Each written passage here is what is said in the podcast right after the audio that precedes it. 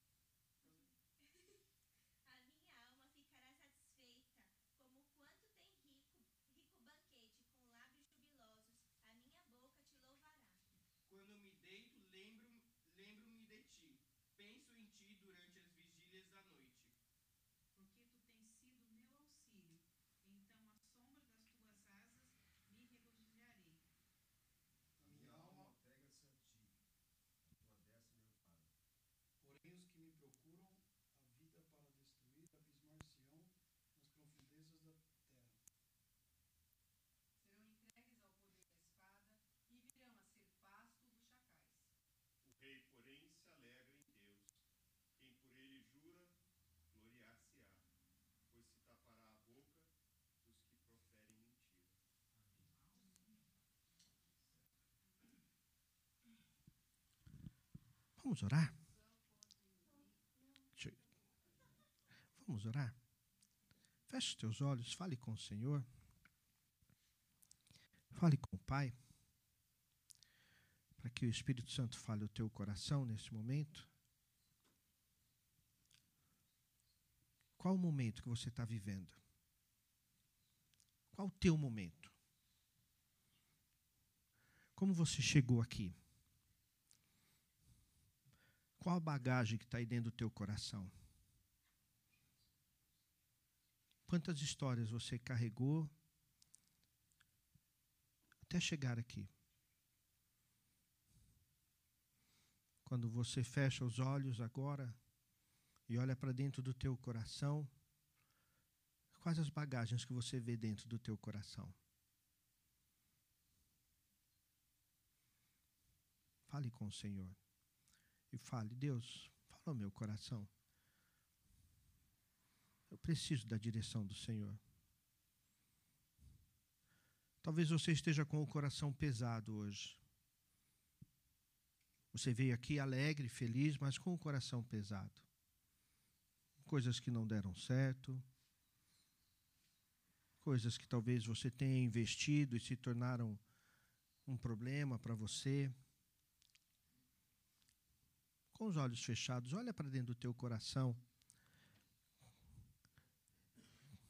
Como é que está o teu momento? Os irmãos e irmãs que estão em casa também, tira esse momento para refletir, para olhar para dentro do coração. Como é que você se chega hoje diante do Senhor? Senhor, aqui estamos, Pai. Mais uma vez diante das Sagradas Escrituras. Mais uma vez diante da palavra do Senhor. Mais uma vez, ó Deus, paramos para ouvir a tua voz, porque precisamos da direção do Senhor.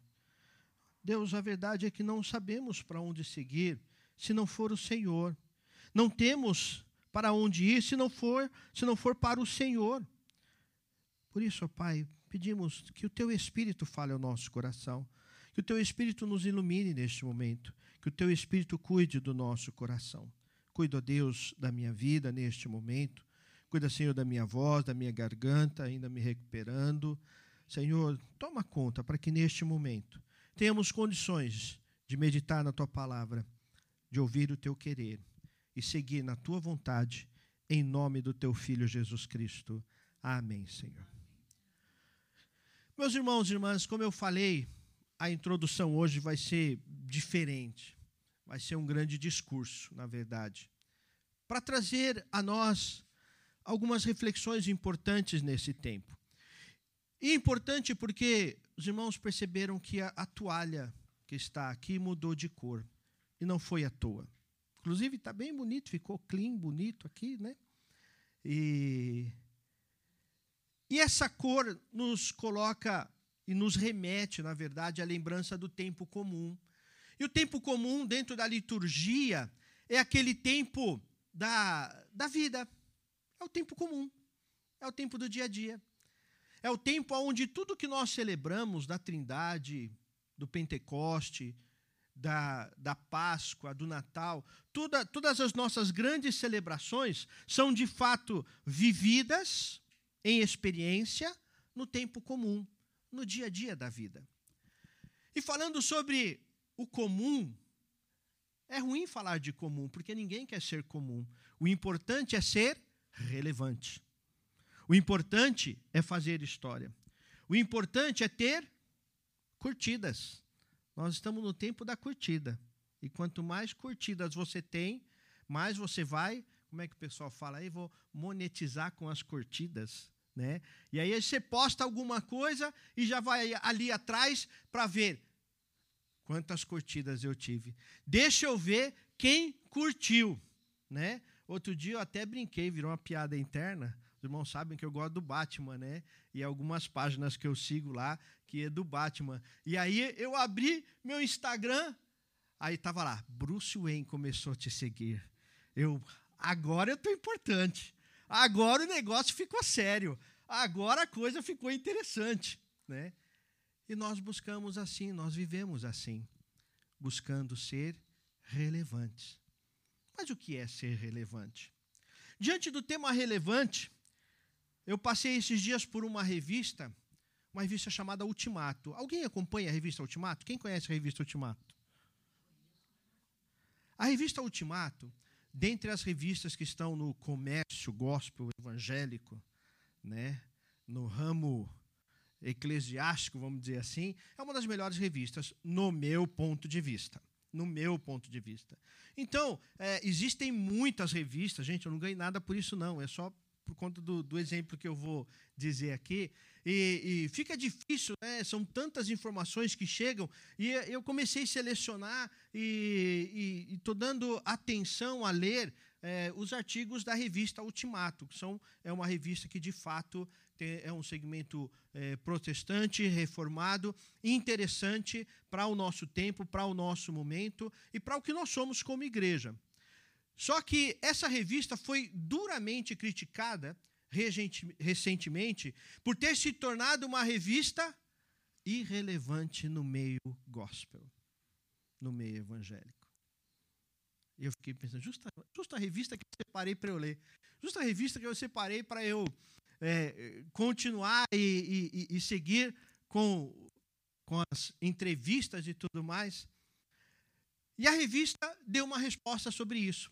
E eu quero falar um pouquinho sobre a resposta que a revista deu sobre ser relevante ou não. Né? Foi num podcast que ela foi tida como uma, uma revista irrelevante. E dentre a resposta, eu quero ler é, três parágrafos da, da resposta que eles deram.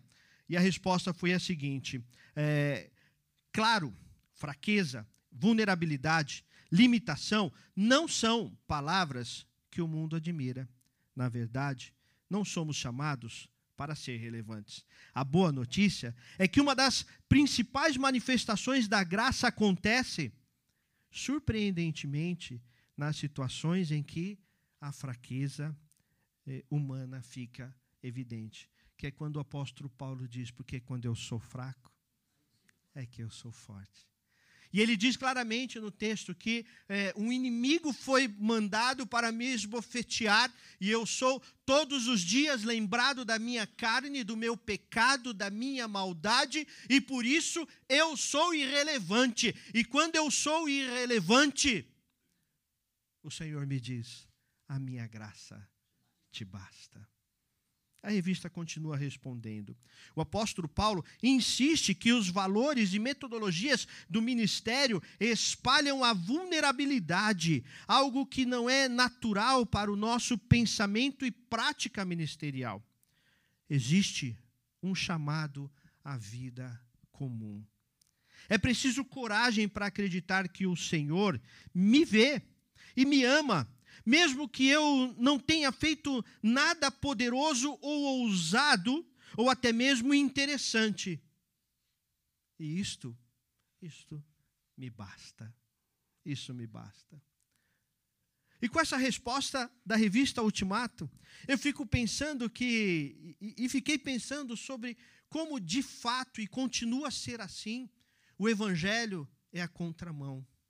O Evangelho continua na contramão o evangelho continua na contramão, ao ponto de se tornar contramão do que se diz ser evangelho e não é. É um alerta para nós.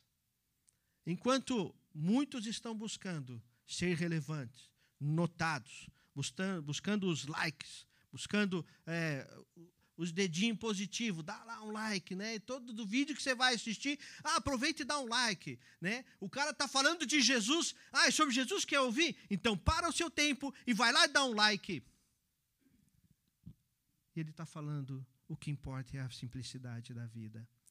O que importa é ser irrelevante, porque a minha graça te basta. A minha graça te basta. Isso me fez pensar nessa meditação de hoje me trouxe até o Salmo 63. Mas para chegar ao Salmo 63, nós temos uma longa caminhada. Porque nós precisamos pensar que a vida é feita de momentos. Momentos são relevantes, momentos são irrelevantes. Mas a vida é feita de momentos. A vida é feita de um amontoado de momentos. E nós somos o resultado de todos estes momentos. Hoje o conselho teve a grata oportunidade de conversar com as irmãs que estão vindo da igreja luterana. E eu comecei falando disso para elas. Nós temos uma história, e a gente sabe que vocês chegam aqui com uma história, carregam uma história. E eu sei, como pastor, e eu sei, como indivíduo, como ser humano, que cada um de vocês chega aqui com uma história, com uma caminhada. Nós viemos aqui para adorar a Deus, para servir ao Senhor, para glorificar o nome do Senhor. Somos tomados de alegria, somos motivados, somos inspirados a adorar. Mas tudo isso tem a influência das nossas histórias. Mas a grande questão é o que é que nós fazemos com estes momentos? Alguns momentos ficam na história, alguns momentos ficam no passado, eu ouvi, assisti um filme essa semana com a Lília, um filme de romance, né? Aí a moça, um momento, falou assim, uma frase interessante, né? Não lembro o nome do filme, mas ela falou assim: ah, eu gostaria que os momentos fossem feitos como é, é, e pudessem ser colocados em garrafas, para que a gente pudesse colocar numa prateleira e eu quero lembrar daquele momento, eu vou ali, pego aquela garrafa e tiro aquele momento e vou beber um pouquinho daquele momento, vou reviver aquele momento e assim a vida continua. Na verdade, depois eu fiquei pensando, nós somos essa garrafa. Essa garrafa que está cheia de momentos. A diferença é que nós não separamos esses momentos. A diferença é que os nossos momentos estão entrelaçados de um jeito que a, a, gente, a gente não consegue separar. A gente não pode separar. E tudo que nós temos, tudo que nós somos, vem na presença do Senhor, chega na presença do Senhor. Todas as tuas alegrias, todas as suas dores, todos os seus temores estão juntos ao mesmo tempo, neste momento, adorando ao Senhor, servindo ao Senhor. Então, o importante para nós é aprendermos o, o que fazer com estes momentos. Porque os momentos são bons, mas os momentos difíceis machucam a alma, não é? Existem momentos que parece que vão nos lapidando, nos quebrando, tirando pedaços de nós. Existem momentos que são difíceis demais na vida, e lembrar esses momentos é como corroer e, e novamente corroer a alma. Existem lembranças que ainda machucam. Existem lembranças que ainda estão cravadas na alma de tal forma que lembrar disso ainda dói.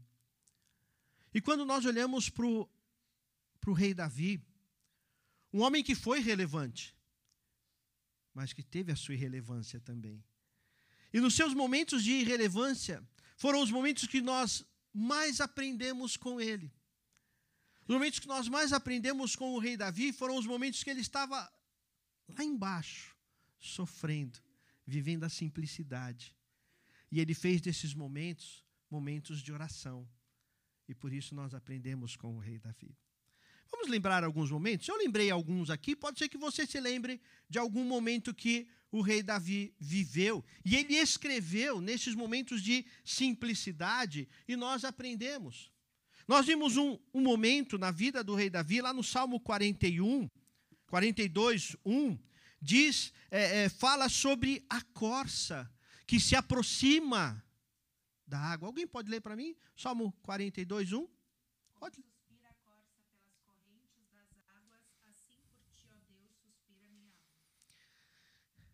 Os especialistas nos ensinam que a corça, um animal com uma pelagem densa, ele vai acumulando uma gordura que cheira muito forte na sua pelagem.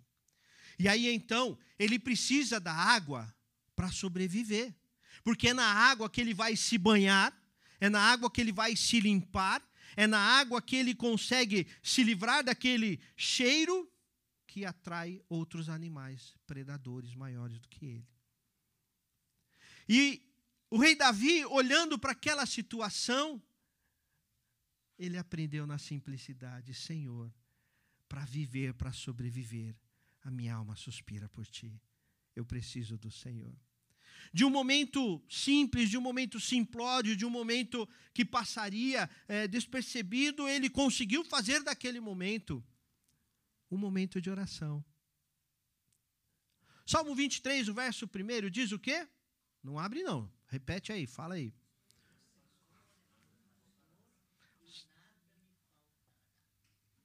Da onde ele tirou essa história de que o Senhor é o meu pastor? Quando ele era um jovenzinho cuidando de ovelha. E ele olhou para aquelas ovelhas. Ele, ele olhou para como ele tratava as ovelhas. E ele falou: Assim é o Senhor na minha vida. Ele é o bom pastor que cuida das ovelhas, que leva a ovelha para pastos verdejantes e fica ali protegendo para que a ovelha é um animal muito arisco que se assusta e que faz bobeira facilmente. A, a, a, ovelha tem tanto medo que ela, ela pode se assustar e sair correndo com o balançar da água. Então, muitas vezes, o pastor tem que ir lá pegar a água e levar até a boca da ovelha, para ela não se assustar, para ela perceber, ó, é, é do pastor, é do lugar que o pastor preparou. Então, ele pegou a água, tirou a água da agitação e colocou na, e me colocou junto a águas tranquilas. Porque a ovelha se assusta. O Senhor é bom. E o Senhor faz isso. E ele fez daquele momento a sua oração. O Senhor é o meu pastor e nada me faltará. Salmo 18, verso 1. Alguém pode ler para mim?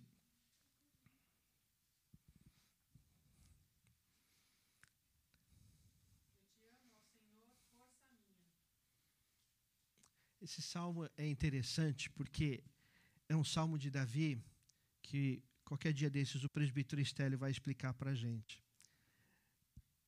Né, Estélio?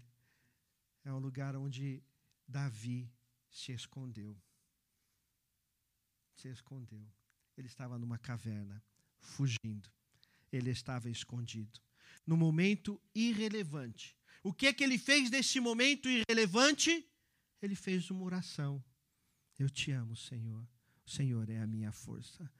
Ele poderia dizer: estou numa caverna, estou perdido, estou perseguido, estou sofrendo. Mas ele disse: O Senhor me salva. O Senhor é o meu salvador. O Senhor é o meu guia, o Senhor é o meu orientador, o Senhor é aquele que cuida da minha vida, o Senhor é a minha fortaleza. Ele olhava para aquelas rochas, aquela caverna, ele dizia: O Senhor é a minha fortaleza. De um momento de dor, de um momento difícil, ele fez daquele momento uma oração, um momento de oração. Outro texto da oração de Davi, Salmo 29, 13, alguém pode ler?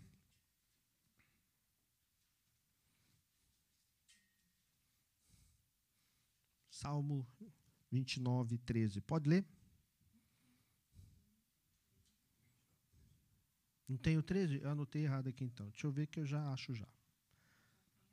Lê o verso 1 então.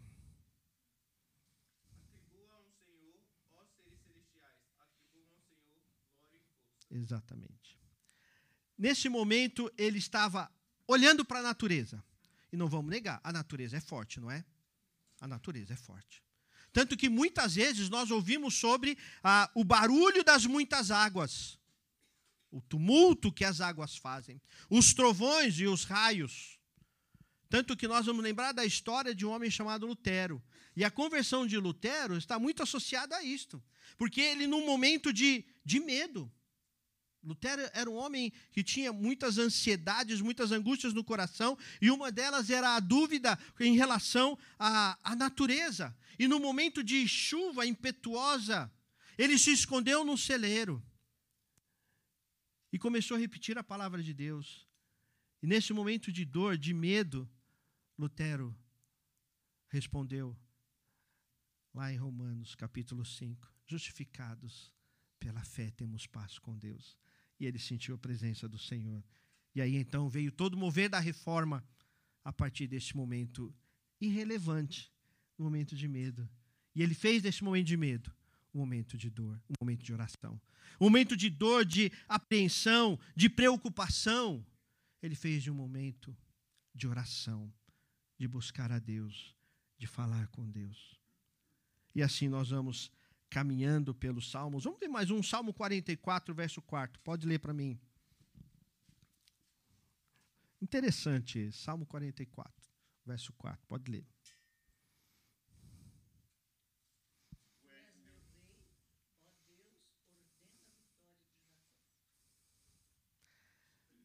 Do alto do trono, que ele poderia dizer assim: agora eu sou relevante. Do alto do trono, quando ele poderia olhar para todo mundo e dizer: tá vendo? Recebi todos os likes da vida, todos os joinha do mundo eu recebi. O que é que ele diz? Tu és o meu rei. O Senhor está acima de todas as coisas. De um momento que poderia ser relevante para ele, ele fez aquilo irrelevante e ele disse: Tu és o meu rei, tu és o meu Senhor. Ele fez daquilo uma oração. Ao invés de se perder, ao invés de se acabar, ao invés de transformar a vida num lamento, ele escolheu fazer desses momentos momentos de oração.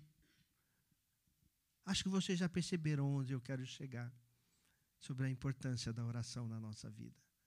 Nos momentos de luta, nos momentos de enfermidade, nos momentos de alegria, nos momentos de reino. E para não se perder de quem nós somos, não nos perdermos de quem nós somos, não nos perdermos daquilo que Deus quer para nós, só tem um caminho. o caminho da oração. Deus tem me dado a oportunidade, desde o meio do ano passado, de participar de alguns movimentos de pastores sobre revitalização. A moda é falar sobre revitalização. Embora o tema já exista há mais de 10 anos, cerca de 15 anos, é, depois da pandemia, esse tema voltou à tona muito forte. É o tema da revitalização. Tanto que a IPI acabou criando uma secretaria somente para pensar nisso, em revitalização. E por conta de alguns contatos que eu tinha, acabei fazendo parte de alguns movimentos de revitalização, de cursos de revitalização, e hoje eu faço parte de um grupo de mentoria de revitalização. E uma coisa que é muito interessante é que em todas as discussões, todas as palestras, todos os movimentos, e eu tenho participado de alguns movimentos é, interessantes. A minha próxima, inclusive, vai ser com o, o pastor Paulo Júnior, que é muito conhecido hoje em dia sobre esse tema também. E, e ele já mandou um croquis do, do programa dele. E o primeiro tema, adivinhem qual é? Oração.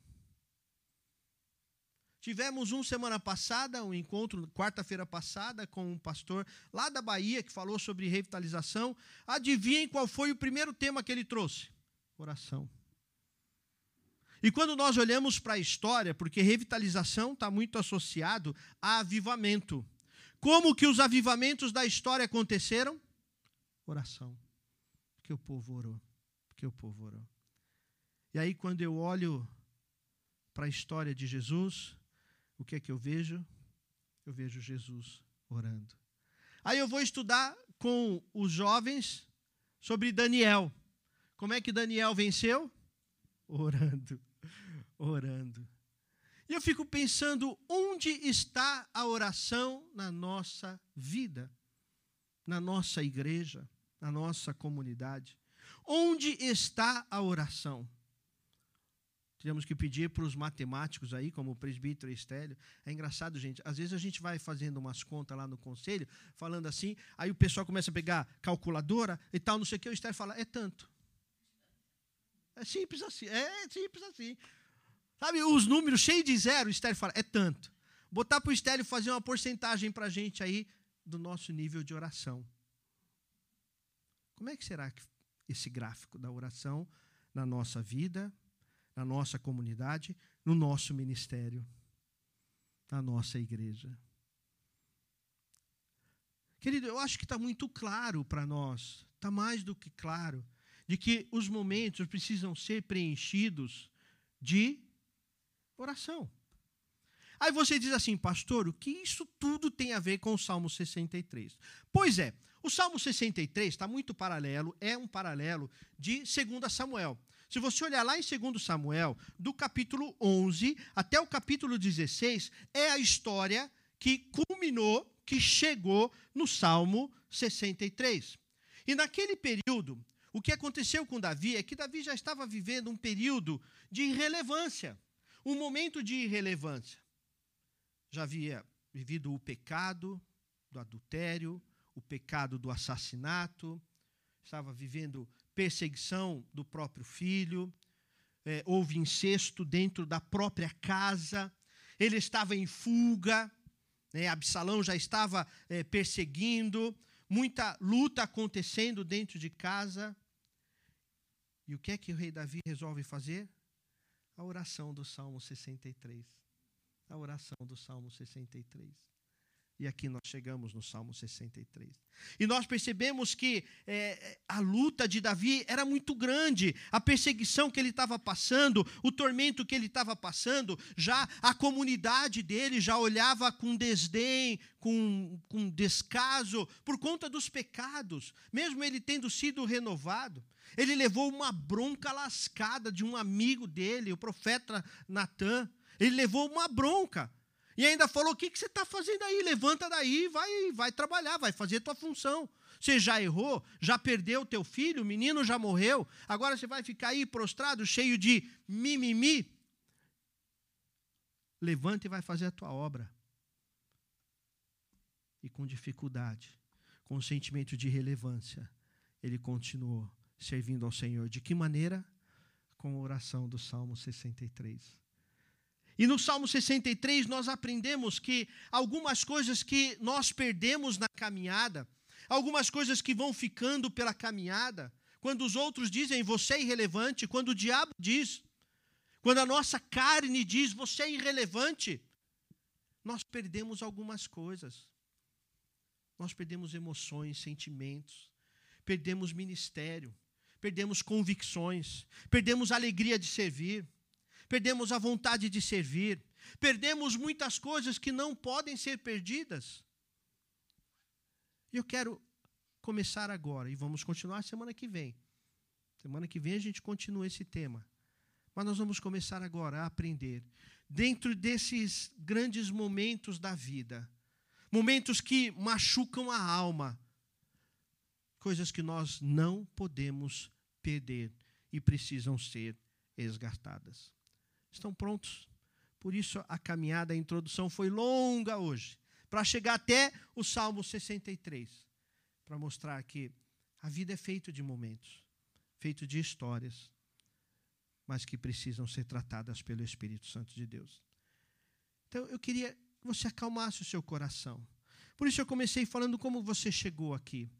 Seja qual for a história que você trouxe até aqui, o Senhor pode tratar, o Senhor quer tratar, o Senhor quer cuidar do teu coração. O Senhor pode cuidar do teu coração e tratar a tua alma. Mas para isso é preciso que você resgate algumas coisas que foram perdidas no meio do caminho, algumas coisas que ficaram para trás.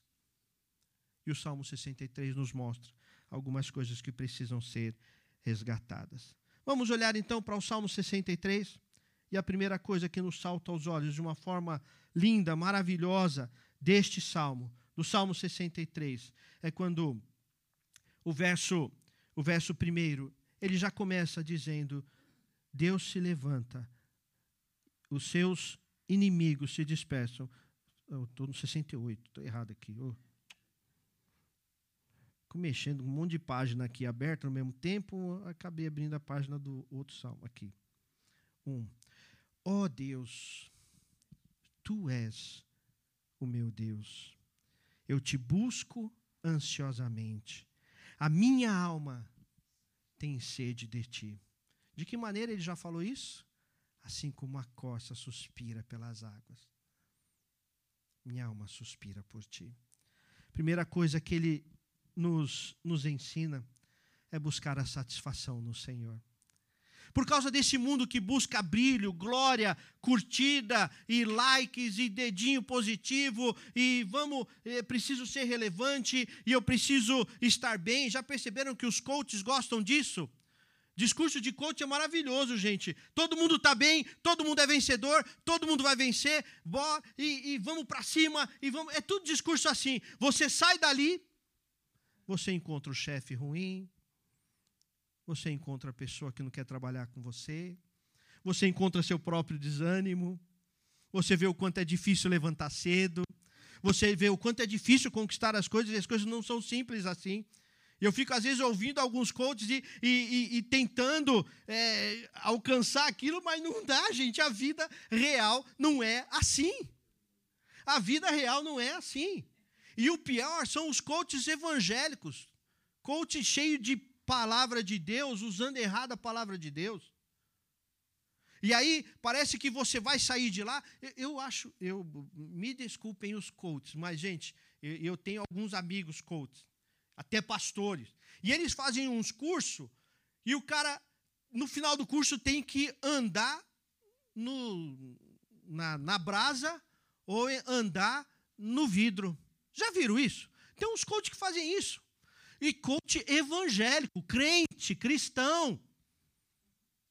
E buscando satisfação, e você tem que ter prazer em tudo, e tudo tem que te dar prazer, e tudo tem que ser confortável, tudo tem que te levar à vitória, e a vida ordinária não é assim. É luta, é o dia a dia.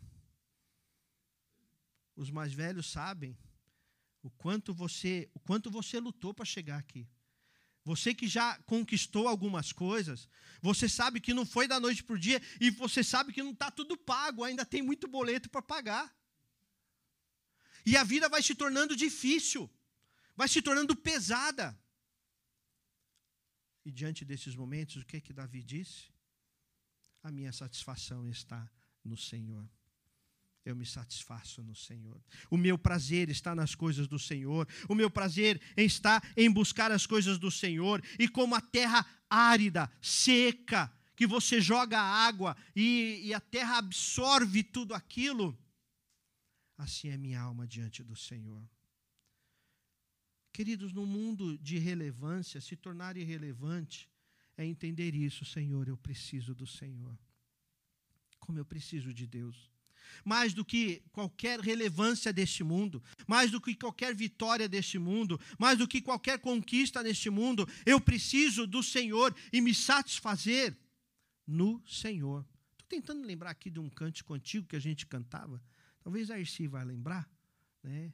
É, satisfação, lembra?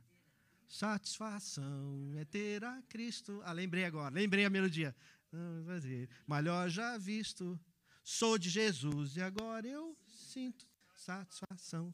Oh, o Esther também lembrou, é esse mesmo. Satisfação. A gente é levado a ter satisfação nas nossas conquistas. Ah, então o dia que eu me formar, eu vou ter conquista, eu vou ter satisfação. O dia que eu tiver um carro, um carro bom, o carro dos meus sonhos, eu vou ter satisfação. O dia que eu tiver minha carreira pronta, eu vou ter satisfação. O dia que eu tiver um, um apartamento, eu estou satisfeito. O dia que eu casar, então, aí eu estou pleno, estou satisfeito. Não. Você pode até conquistar. Os irmãos até. Aí foi expressivo demais, né? Se você não entender que a tua satisfação é em Cristo Jesus, nada vai completar a tua vida. Você pode, você deve lutar para conquistar. Vocês jovens, não estou dizendo desiste, não. Sonha, Gustavo. Um dia você vai casar, irmão. Mas se tua satisfação não tiver antes em Jesus, tudo se perde. Tudo se perde. Se você estiver com Jesus e entender que a tua satisfação é em Cristo Jesus, é no mover do Espírito Santo, é em Deus, você vai estar casado, vai estar solteiro, com emprego, sem emprego. A minha graça te basta. É a palavra do Senhor.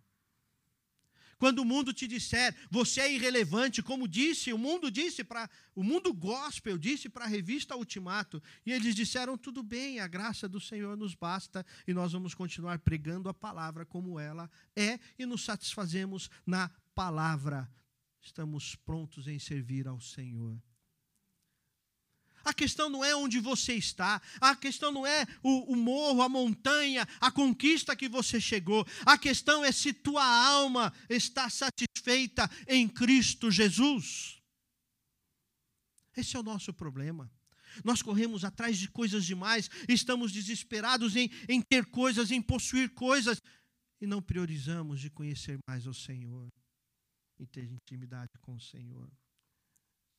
É como as crianças. Eu olho as crianças de hoje e as crianças são tão. tão tem, tem tanta coisa para fazer que não tem tempo para Deus. E aí, o dia que é para ter o tempo para Deus, deixa ele descansar. Deixa ele descansar. Engraçado, o, o, os pais decidem tudo. Decide a roupa, decide é, que escola vai estudar, é, decide até com que tipo de amiguinho vai andar. Não é? Decide até quase que o que o professor vai falar. É capaz, eu não sei se é assim, mas eu acho que deve ter pai que chega lá e fala, pro Dani, você vai falar isso para o meu filho, não é para falar aquilo para o meu filho. Então, até o que o professor vai ensinar, o pai quer dar o pitaco. Mas na hora da fé, não, deixa que ele vai escolher. Que mentira de Satanás é essa? Na hora do batismo infantil, não, deixa que ele vai decidir. Mas que mentira de Satanás é essa? Que desde os primórdios, desde Abraão, com a circuncisão, já era a prática do batismo, da iniciação, de fazer parte do corpo. Sabe por quê? Porque o pai está olhando, porque o filho precisa, precisa conquistar, precisa crescer, precisa ser relevante neste mundo. Os irmãos que estão comigo há muito tempo, vocês sabem o quanto eu digo. E quando eu, eu vou em aniversário de criança, eu falo que seja servo de Cristo. Porque o que vier disso é graça, é bênção. Pode ser doutor disso ou daquilo, mestre disso ou daquilo, doutorando disso ou daquilo, e, e, deve ser, e conquiste. A palavra é: vá atrás, lute por isso, mas tenha sua vida nas mãos do Senhor. Nós temos aqui pais e avós.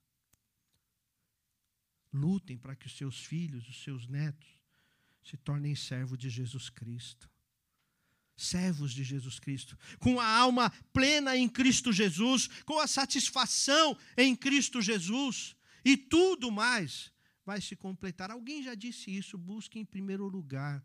Qual foi o teólogo que falou isso? Alguém lembra? Foi o mestre dos mestres, o mestre supremo. Busque em primeiro lugar o reino de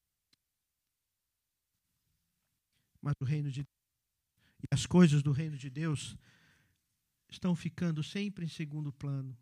Para o tempo que sobra, para o tempo que dá, para o tempo que puder. Se meu filho não tiver nada, se eu não tiver nada, se eu não for é, é, é, cuidar é, da minha satisfação, do meu hobby, é meu hobby. Então eu preciso ter um hobby. Então eu tenho que colocar o meu hobby em primeiro lugar para poder viver bem. Com o hobby, tudo vai para o inferno se não estiver satisfeito em Cristo Jesus.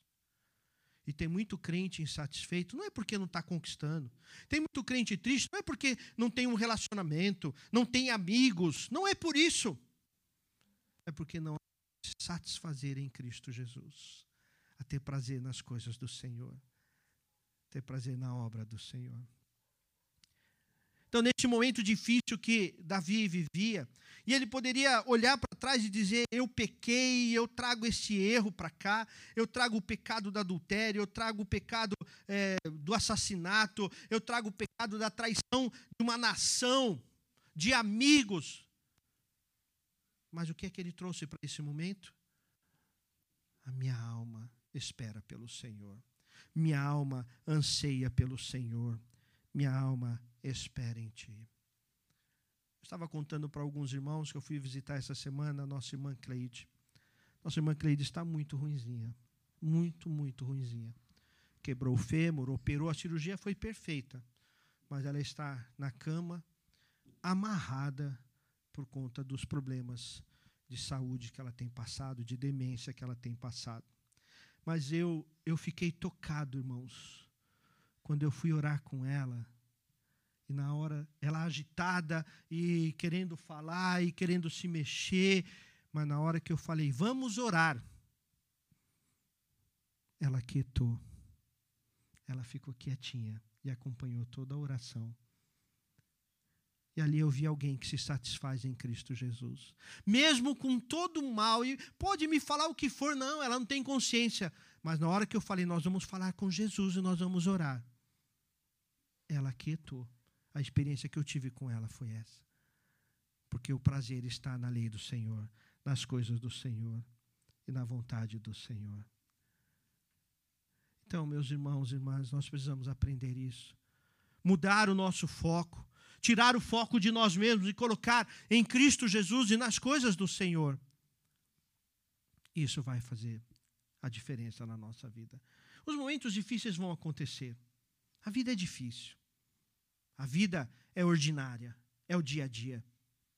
A vida é todos os dias, ela acontece todos os dias.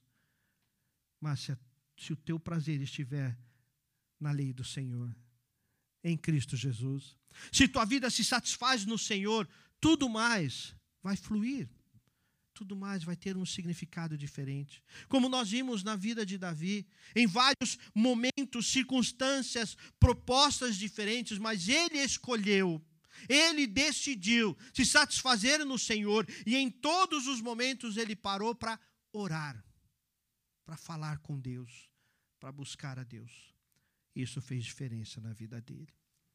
Segunda coisa que nós aprendemos nesse texto, aqui no verso 2 diz: Assim quero ver-te no santuário, para contemplar a tua força e a tua glória. Gente, Davi estava sendo perseguido estava sofrendo, sofrendo é, por conta do adultério que ele cometeu, sofrendo a pressão psicológica por conta disso, a pressão espiritual por conta disso, sofrendo a pressão social por conta disso, sofrendo por causa do, do incesto que aconteceu dentro da casa dele, sofrendo por um filho que estava perseguindo e desejando matá-lo, sofrendo por tudo isso. E o que, que ele diz? Eu quero ir para o templo, eu quero adorar, eu quero ir para a igreja, eu quero servir ao Senhor. Tudo bem, você vai dizer, mas hoje nós somos o templo, nós somos morada, então não preciso ir ao templo. Isso é mais um engodo de Satanás também, tomar cuidado com isso. Mas o fato é que toda vez que a Bíblia fala de templo, ela fala para nós no Novo Testamento de tudo aquilo que envolve o reino de Deus. Então, além de se satisfazer na presença do Senhor, Davi aprendeu a amar as coisas do Senhor. E por isso ele tinha prazer nas coisas do Senhor. Mesmo na hora da luta, mesmo na hora do conflito, mesmo na hora da dor, mesmo na hora da enfermidade, mesmo na hora da perseguição, ele disse assim: Eu amo o templo, eu amo o lugar que Deus mora. E a pergunta para nós é essa: o quanto você tem amado a Deus? Amado, as coisas de Deus. E ele diz tão fortemente no momento e quando a gente compreende o momento que ele estava vivendo, e nesse momento tão difícil, ele diz: Quero ver-te no santuário. Ele tinha tanto prazer no Senhor que ele falava: Eu preciso ir, eu preciso falar com Deus, eu preciso buscar a Deus, eu preciso colocar a Deus em primeiro lugar, eu preciso estar na presença do Senhor, eu preciso ver a glória do Senhor, estar na glória do Senhor, viver na presença do Senhor. Quer vida mais relevante do que isso? Só que para o mundo, isso é irrelevante. Para que, que eu vou estar com a igreja? Para que, que eu vou viver com a igreja? Para que eu vou cumprir o meu ministério? Para que, eu vou ficar insistindo de estar lá 8 horas da manhã para ensaiar? Para que, que eu vou ficar insistindo de todo sábado vir uh, no impacto? Para que, que eu vou insistir de participar da reunião de oração, de participar da conexão da fé? Que participar da conexão da fé, dica de passagem, é uma coisa que você pode fazer fazendo outra coisa. Né? E, e, e a maioria das pessoas faz isso. Maioria das pessoas eu sei que está lá ouvindo, mas fazendo outra coisa. Um ou outro para e fica ouvindo só. Mas a maioria vai para a academia treinar, ou vai fazer um outro estudo, abre uma outra tela, ou fica vendo uma série, um olho aqui, o outro ali, vendo uma série e vendo a conexão. É, o outro aproveita para jantar, o outro aproveita para tomar banho, quando está tomando banho, está lá ouvindo a pregação. Né? Enfim, mas nem isso a gente busca. Não, mas eu amo a Deus na minha casa, eu amo a Deus. Não tem como dizer que ama a Deus e não amar as coisas do Senhor. E a igreja é de Deus. Essa história de que eu não preciso da igreja para ter comunhão com Deus é mentira de Satanás. Não tem como ter comunhão com Deus e não viver a comunhão com a igreja. Não tem como. Não tem como fazer essa dissociação. Eu ainda não entendo. Não, estou de férias, não vou para a igreja. Eu ainda não entendo. É justamente no período agora que eu vou servir mais a Deus. Né? Alguns até vão para para ministérios né, de, de, tempo integral. Aí, ah, então eu estou de férias, então vou para uma cidade pregar o evangelho, vou fazer alguma coisa. Mas justamente aproveita para não ler a Bíblia, para não orar. E aí vai dizer que a desculpa de não orar é não ter tempo. Na verdade, é porque a tua satisfação não está no Senhor. A questão não é falta de tempo. É a prioridade. É aquilo que nós priorizamos. É aquilo que nós realmente desejamos. E Davi nos ensina. Nós perdemos no meio da caminhada. Muito facilmente. Isso é um alerta para nós líderes, principalmente para nós líderes. Nós perdemos na caminhada a sensibilidade de estarmos juntos, de viver como igreja, de amar o irmão, de estar em comunhão, de buscar esse respeito de, de ser igreja, de nos envolver, de estarmos preocupados com a dor do outro e a dor do outro tem deixado de ser a nossa dor. A preocupação do outro tem deixado de ser a minha preocupação. E cada um vive a sua vida, o seu hobby, o seu momento, a sua relevância. E nos esquecemos daquilo que pertence ao corpo de Cristo, daquilo que pertence às coisas de Deus. Nós precisamos Precisamos, igreja, urgentemente, como povo de Deus, reencontrar o caminho da oração, e o caminho da oração é amar as coisas de Deus, é amar as coisas do Senhor, é ter a alegria de estar com o povo de Deus. E como? E tem, tem sido, assim, cada vez mais fácil substituir a igreja, a comunhão, com outras coisas com outras prioridades que vão tomando o lugar de Deus na nossa vida. É hora da gente parar e pensar. É hora da gente parar e pensar. Oração é mais do que apenas ajoelhar e orar. Mas é como Davi nos ensina, ter a satisfação da alma, a satisfação do coração nas mãos do Senhor. É amar as coisas do Senhor. Amar o templo como ele diz, é amar tudo que pertence a Deus, é amar a proclamação, é amar a igreja, é amar o corpo, e viver pelo corpo, e viver para o corpo. E nós somos chamados hoje a viver desta maneira. Talvez você, você esteja com o coração cansado, amargurado. Talvez a tua vida esteja realmente difícil demais para levar. E às vezes, às vezes as coisas ficam mesmo. Sabe quando você é, chega aquele ponto da gota d'água. Já usou essa expressão? Isso foi a gota d'água. E o outro vem e fala assim: Mas foi tão pequeno para vocês por dia. Mas foi o suficiente, foi a gota d'água, por causa dos momentos que você foi acumulando. Quer esvaziar? Quer esvaziar e viver a graça do Senhor, viver a alegria? Precisa aprender como Davi reencontrar na oração a satisfação no Senhor, reencontrar através da oração, amar as coisas de Deus e aquilo que pertence a Deus, amar servir ao Senhor, amar estar na casa do Senhor, amar de, de estar com o povo de Deus. Nós precisamos, como igreja, como povo de Deus, reencontrar, reencontrar a calma na alma calmaria dentro do coração. E a gente encontra isso com o povo de Deus. A gente precisa aprender a reencontrar isso com o povo de Deus. Vamos orar, igreja. Semana que vem a gente continua nesse mesmo tema. Quero pedir que você leia durante a semana. Leia durante a semana o Salmo 63. Medita durante a semana. Tire momentos realmente de, de acalmar, de refletir, de parar, de buscar a Deus que é que você perdeu na caminhada? O que é que você deixou no meio do caminho? Talvez hoje você olhe para o teu coração e você sinta que o teu coração está tá pesado, angustiado. Mas o Senhor quer renovar o teu coração. Ele quer fazer com que você volte a se satisfazer, ter prazer nas coisas dele. O Senhor quer fazer com que você ame as coisas dele. Ame o povo que ele ama, que é o povo da igreja, o povo do reino de Deus, o povo do Senhor.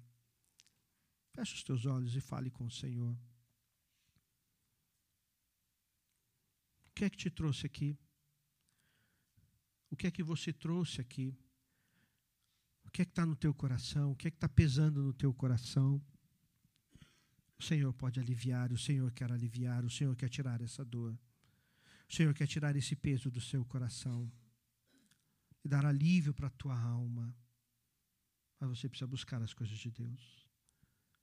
Você precisa colocar esses momentos que se somaram na sua vida, colocar todos esses momentos nas mãos do Senhor, nas mãos do Pai, e deixar Ele agir. Senhor, ó Pai, como corpo de Cristo, nos apresentamos ao Senhor. Como igreja de Jesus Cristo, nos prostramos diante do Senhor. Como igreja do Senhor, pedimos perdão, ó Pai, toda vez que a dor do outro não é mais a minha dor, a alegria do outro não é mais a minha alegria. e vivo atrás das, das coisas relevantes deste mundo e nos esquecemos das coisas relevantes do reino dos céus. Buscamos tantos prazeres deste mundo, priorizamos tantas coisas deste mundo e as coisas do Senhor são deixadas de lado. E as alegrias do Senhor são deixadas de lado. E vivemos atrás de alegrias efêmeras, alegrias passageiras, alegrias que, é, na verdade, não completam a alma. Perdoa-nos, Senhor. Mas, ó Deus, nos traz de volta para o caminho do Senhor nos traz de volta para a tua vontade, para o teu querer, nos traz de volta a viver a tua vontade, a viver o teu querer. Mesmo que os momentos sejam desafiadores, sejam difíceis, sejam pesados, mesmo que os momentos sejam é, de tumulto, ó Deus, nos traz de volta a satisfação no Senhor, a alegria de viver no Senhor. Nos traz de volta, ó Deus, ter o prazer nas coisas do Senhor, ter a alegria nas coisas do Senhor e ter a vida entregue nas mãos do Senhor. Ser presente, ó Deus, em cada coração, em todos que estão aqui presentes, naqueles que nos acompanham à distância, naqueles que em outros horários vão ouvir esta, esta palavra, essa meditação. Alcança os corações com tua graça e com tua misericórdia. Lembramos, ó Deus, os nossos irmãos que estão passando por enfermidades difíceis, ó Deus, enfermidades crônicas que tentam roubar a alegria da alma, mas derrama agora a satisfação no Senhor.